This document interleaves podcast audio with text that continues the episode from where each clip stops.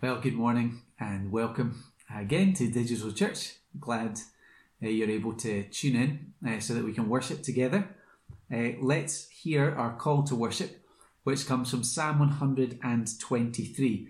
Reminds us of the attitude uh, we are to bring uh, as we come to God. I lift up my eyes to you, to you whose throne is in heaven. As the eyes of slaves look to the hand of their master, as the eyes of a maid look to the hand of her mistress, so our eyes look to the Lord our God till he shows us mercy.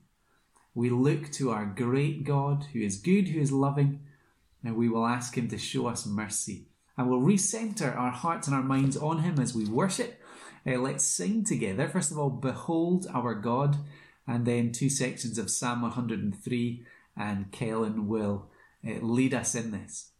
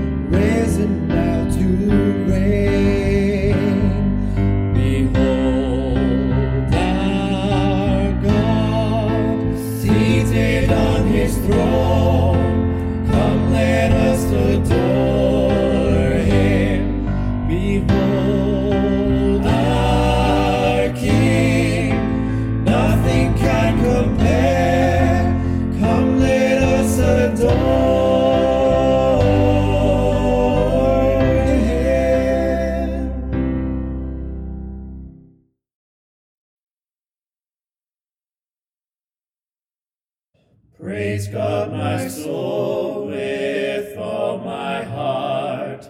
Let me exalt his holy name. Forget not all his benefits. His praise, my soul, in song proclaim. The Lord forgives you all your sins and heals your and distress. Your life he rescues from the grave and crowns you in his tenderness, and crowns you in his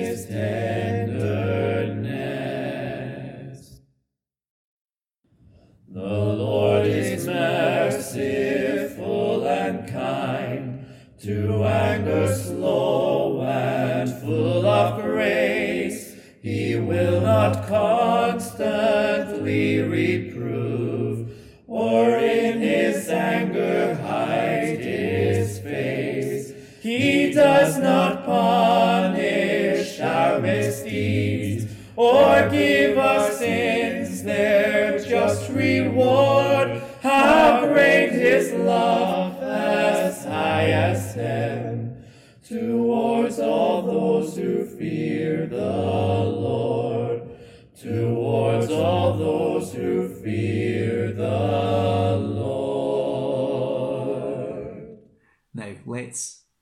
continue to worship as we pray.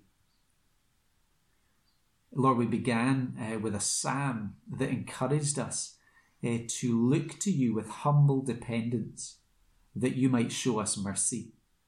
We ask that you'd help us to look to Jesus, uh, to see him as our Lord, to see him as our King, to see him as our only Saviour, uh, to recognize him as that friend uh, who sticks closer than any brother, uh, that good shepherd who laid down his life for us, uh, who wants to lead and guide and protect us. And that we would look to you to show mercy to us and to our nation and to our world in this time of trouble that we find ourselves in. Lord, we place ourselves into your care uh, recognizing our own limitations and inabilities and trusting uh, that you are all sufficient, uh, that you have power for us, you have wisdom where we lack it. We, we need your love and you are ready uh, to show that to us. Lord, we pray for those who need special help. We pray for any who are feeling particularly uh, lonely or isolated. Uh, we pray for those who are suffering through uh, the virus, and we pray uh, that you might spare them. Uh, we think of our uh, NHS uh, workers who are on the front line. And we pray for them in difficult conditions with their own anxiety, with families that care for them. Uh, we thank you uh, for the way they are willing to love and to serve and to care, and we ask that you would protect them. Lord, we pray for mercy that the virus would slow and that it would be contained. And we also pray for mercy that this would be a time of us reassessing uh, what we live for. That it might be a chance for us to slow down and to think about you, maybe for the first time in our lives. Lord, we thank you that we're coming up to Easter, at the time when we remember that in your great love, you sent Jesus into the world to live a perfect life of obedience that we all fail to live, then to die as a sacrifice for sin, uh, so that by trusting in him, we might be forgiven and we might have the gift of eternal life. We thank you that we remember that he uh, didn't stay dead, but that he rose in victory, that you, Lord God, were satisfied uh, with the sacrifice that he offered on behalf of his people. And so we ask that you'd help us to prepare our hearts and our minds for Easter. And we pray that our world that so badly needs hope would come to find real hope in Jesus during Easter. Amen. Now, let's uh, read together, let's hear uh, the Word of God again. We're back in Romans chapter 3. And we're going to concentrate on verses 22 to 24 today, uh, but let's hear verses 21 to 26 again. But now, our righteousness from God, apart from law, has been made known, to which the law and the prophets testify. This righteousness from God comes through faith in Jesus Christ to all who believe. There is no difference. For all have sinned and fall short of the glory of God, and are justified freely by his grace through the redemption that came by Christ Jesus. God presented him as a sacrifice of atonement through faith in his blood.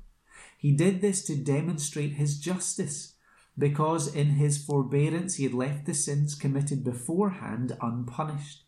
He did it to demonstrate his justice at the present time, so as to be just and the one who justifies those who have faith in Jesus. Now let's think about those words that we find in verses 22 to 24 as we continue to think about how the cross is good news. Our question for today is this one How can I find a future proof hope? Perhaps, like the commentators, you're beginning to ask the question what will life be like post COVID 19? What will the economic impact be nationally, globally, and uh, in your own family finances? What jobs and industries will make it and which will fold, and what will the implications be for your own work? What about social gatherings? Uh, those uh, simple pleasures we used to enjoy, will they be the same or will they be different? When we think about all the impact this pandemic is having, it is fair to say it comes to us as a destructive enemy. It is interrupting normal life. It is isolating us from one another and the everyday things we used to take for granted. It is relentless in pursuing us in every corner of life. We wake up and uh, we check the news and we hear it in conversation and we see it in government restrictions when we go shopping or, or go for a walk. And it leads us to ask the question will I get through this okay? What will the impact be? What will the final outcome of it all be in my life? And here's why I want to say today that the cross stands as good news, and good news we all need today. The cross gives hope against this enemy that we face and against the even greater enemy of death that lurks in the background. It helps us to answer the question, our passage will help us answer the question how can Jesus' death equip me to deal with these setbacks and suffering? How can I find a hope that is future proof. So we're going to look at, at, that section of Romans 3 to see what we can discover. Uh, first of all, just as we saw last week, it begins with bad news. It begins with the bad news of falling short of God's glory. Notice we're all included in this. Verse 22 There is no difference, for all have sinned and fall short of the glory of God. Now, in recent years, there has been the rise of the superhero origin stories, and you may or may not be interested in that, uh, but they all have a backstory, or they're filling in a backstory to explain how did our character get here, and how did he get to be like this? Where do we find the origin story for humanity? It is found in Genesis 1 to 3. How did we get here? Well, we were created by God in his image, to display his glory, uh, to worship and to enjoy him. Two pictures that might help us. Think of uh, your life as a mirror. We were made to reflect God's glory in God's world, not to take glory for ourselves, but to reflect it out the way. Or think about a small statue in the ancient Near East, when Moses was writing Genesis, kings would place these little statues around their kingdom to say, I reign here, to remind uh, those in the kingdom, uh, this is the king who's in charge of us. The Bible says we are God's living icons. And we live in this world for His glory to say, Our King, our God reigns. So when we read Genesis 1 and 2, we find a picture of absolute perfection, perfect relationships, perfect love, enjoying life that is flourishing and good. So we need to ask ourselves the question how did the world get to be like this, like it is today, with all its brokenness, with all its sadness and pain? And that's why we need Genesis chapter 3. Genesis chapter 3 explains and the reality of all falling short of the glory of God. And it begins with Adam and Eve in the Garden of Eden. Adam and Eve's sin, where they listened uh, to the voice uh, of uh, the snake the devil. Uh, they were deceived to pursue their own glory, to seek to be like God themselves, um, and to uh, stop listening to God and His word. And with that came curse. So all the brokenness, all the fall, all the pain that we experience is a direct result of what happened there in the garden, Adam and Eve's sin. It led them to lose their perfect standing, their righteousness before God.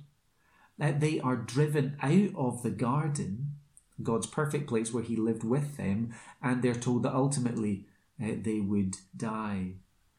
And since then, as people, we are mirrors, we are reflecting the image of God, but we are cracked and broken mirrors. We fail to truly reflect the glory of God. We, to use the language of Romans 3, we fall short of the glory of God in our lives. So we can see that in various ways. Three ways we see it. We miss the glory of God like a, a target that we aim for, but we miss.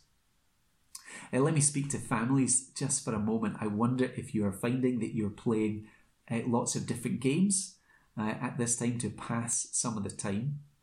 Uh, when you read the rules uh, for certain games, and hopefully you do uh, read the rules, they can be helpful. classic games like Monopoly and Uno, you will notice now they deliberately advise against playing by house rules, those sort of made up family rules.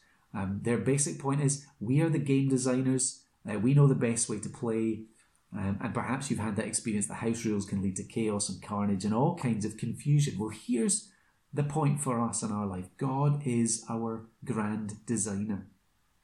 And when we ignore his rule, and when we ignore his rules for our life, we will miss what is best. We will miss his glory and the enjoyment of it.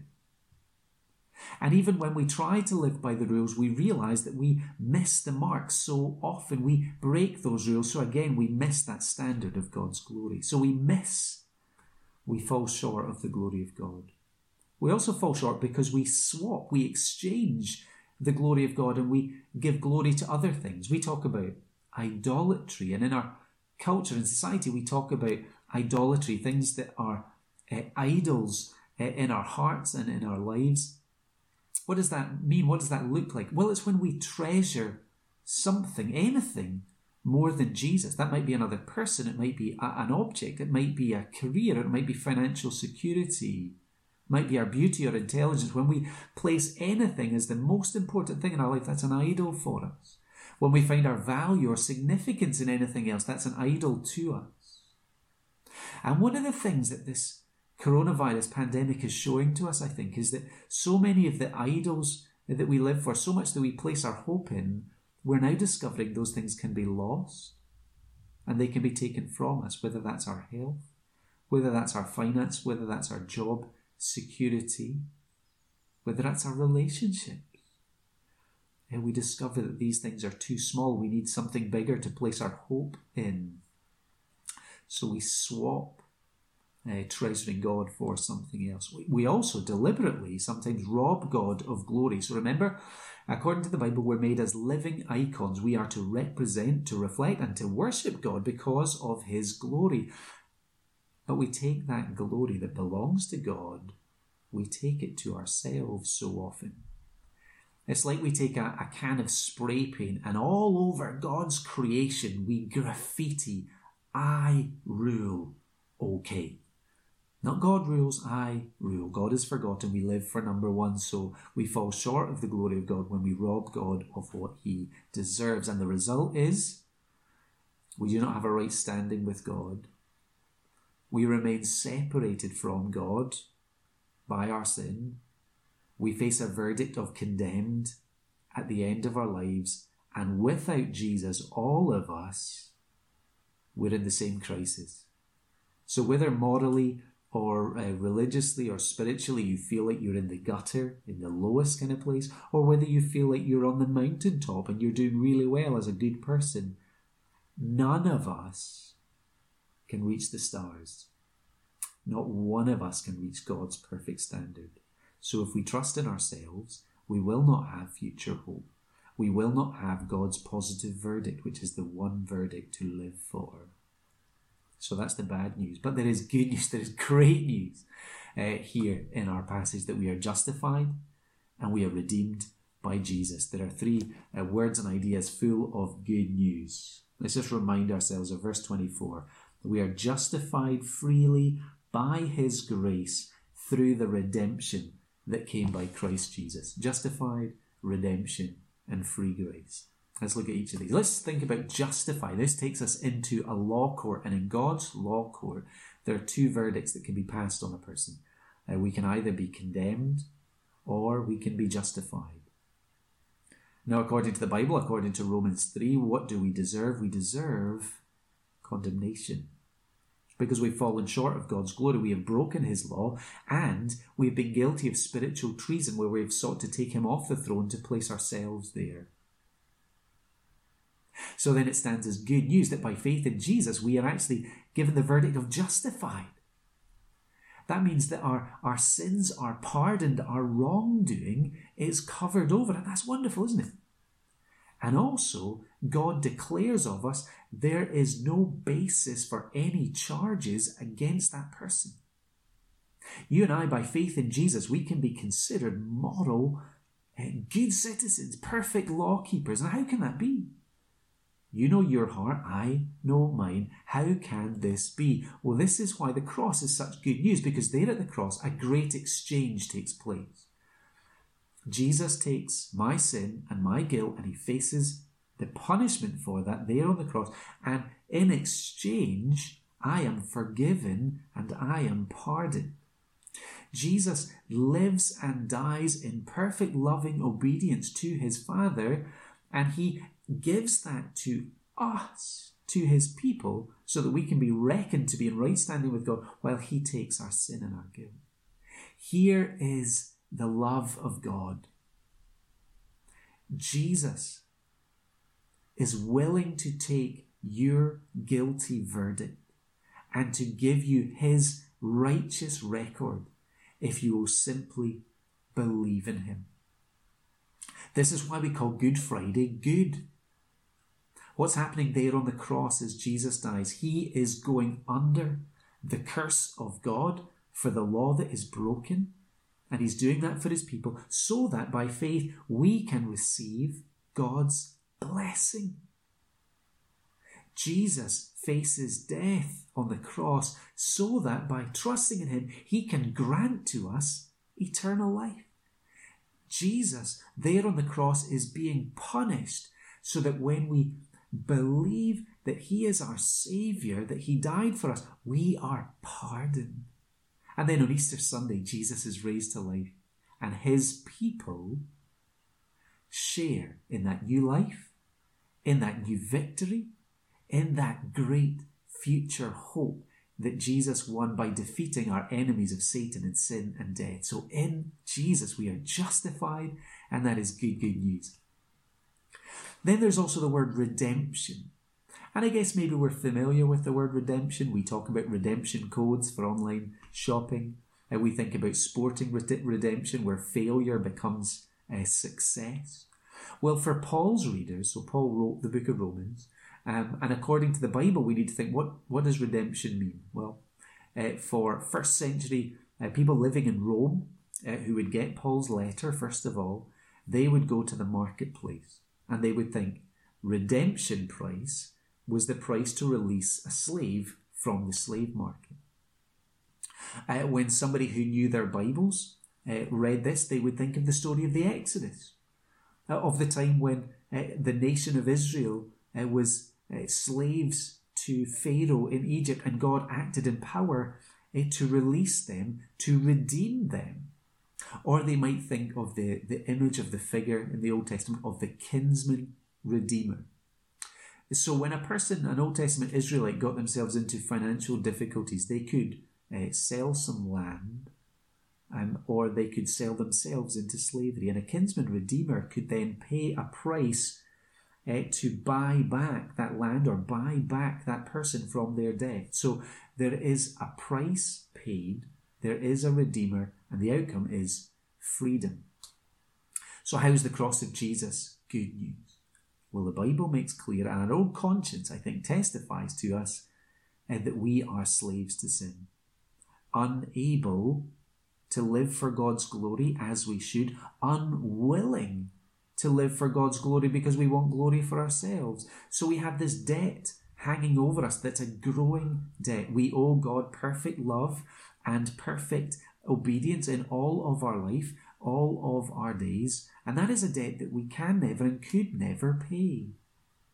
And so Jesus is good news to us because he pays for us. He is the one who pays the ransom. The ransom price is his blood. Peter, a friend of Jesus, said, We weren't redeemed by silver and gold. We're redeemed by the precious blood of Jesus. Through him spilling his blood, shedding his blood, there is forgiveness for our sin. And his perfect life of absolute obedience and, and always giving glory to his Father meets that standard that we fail to keep. So redemption is found in Jesus. And again, here is the love of God. Jesus has come to set you free. Free from a guilty verdict on your life.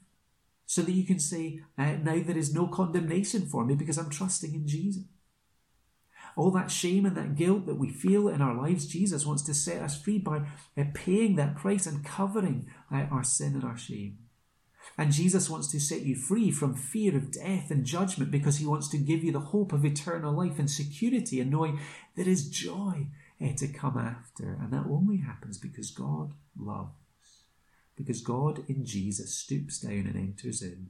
Because God through Jesus takes the initiative to rescue us and that takes us to our last word, the idea of free grace. We are justified freely by his grace through the redemption that comes from Jesus.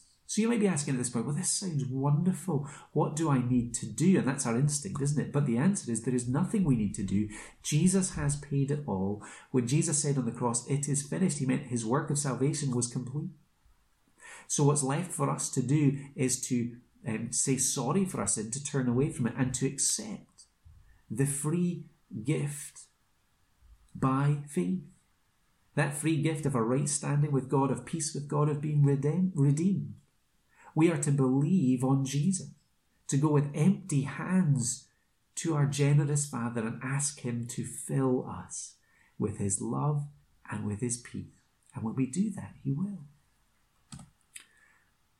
So the Bible says to us that Jesus alone can give a future proof hope. A hope beyond any and all the enemies that we face, COVID 19 and others.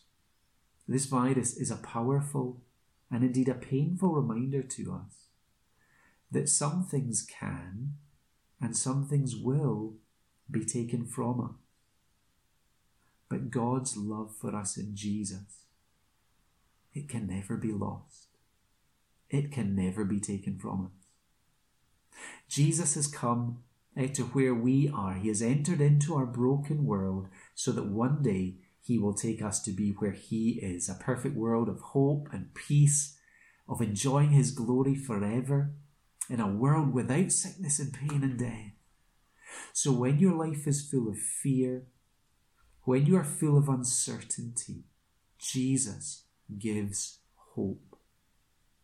By faith in Jesus, the final verdict on your life is brought forward so that you can know today in an uncertain world here is one thing I am sure of I am sure that I am loved by God, that I am accepted by God, that beyond death there is life and joy for me.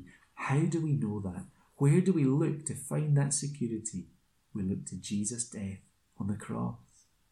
We see him paying the price to redeem us so that by grace you and I might be justified.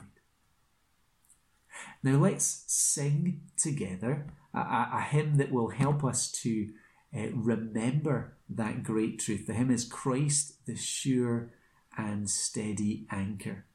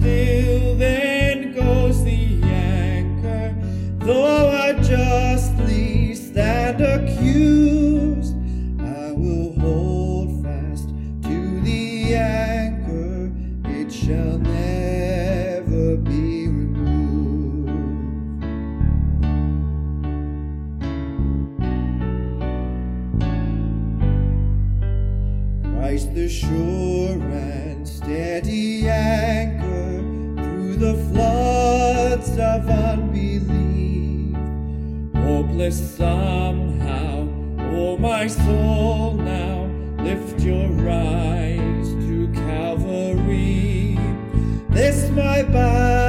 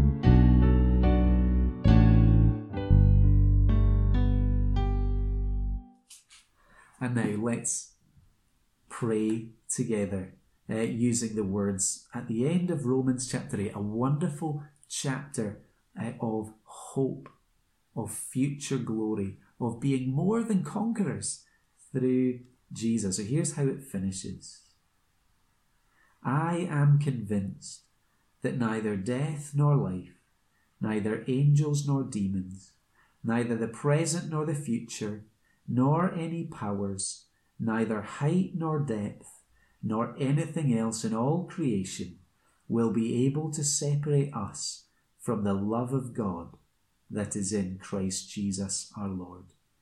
May each one of us know that love of God. May each one of you have that security of knowing that nothing can separate you from God's love if you are in Christ Jesus. And may you know that today and every day. Amen.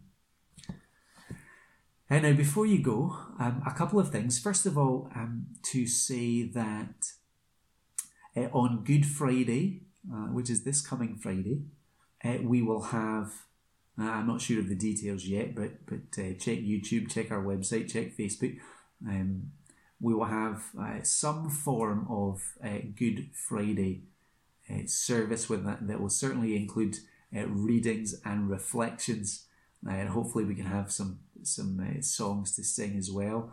Uh, so join us uh, then. You'll uh, keep your eye out for the details. And then this uh, week, digital tea and coffee. We'd love to do something a little bit different. We'd love to see a bit of a group mix up.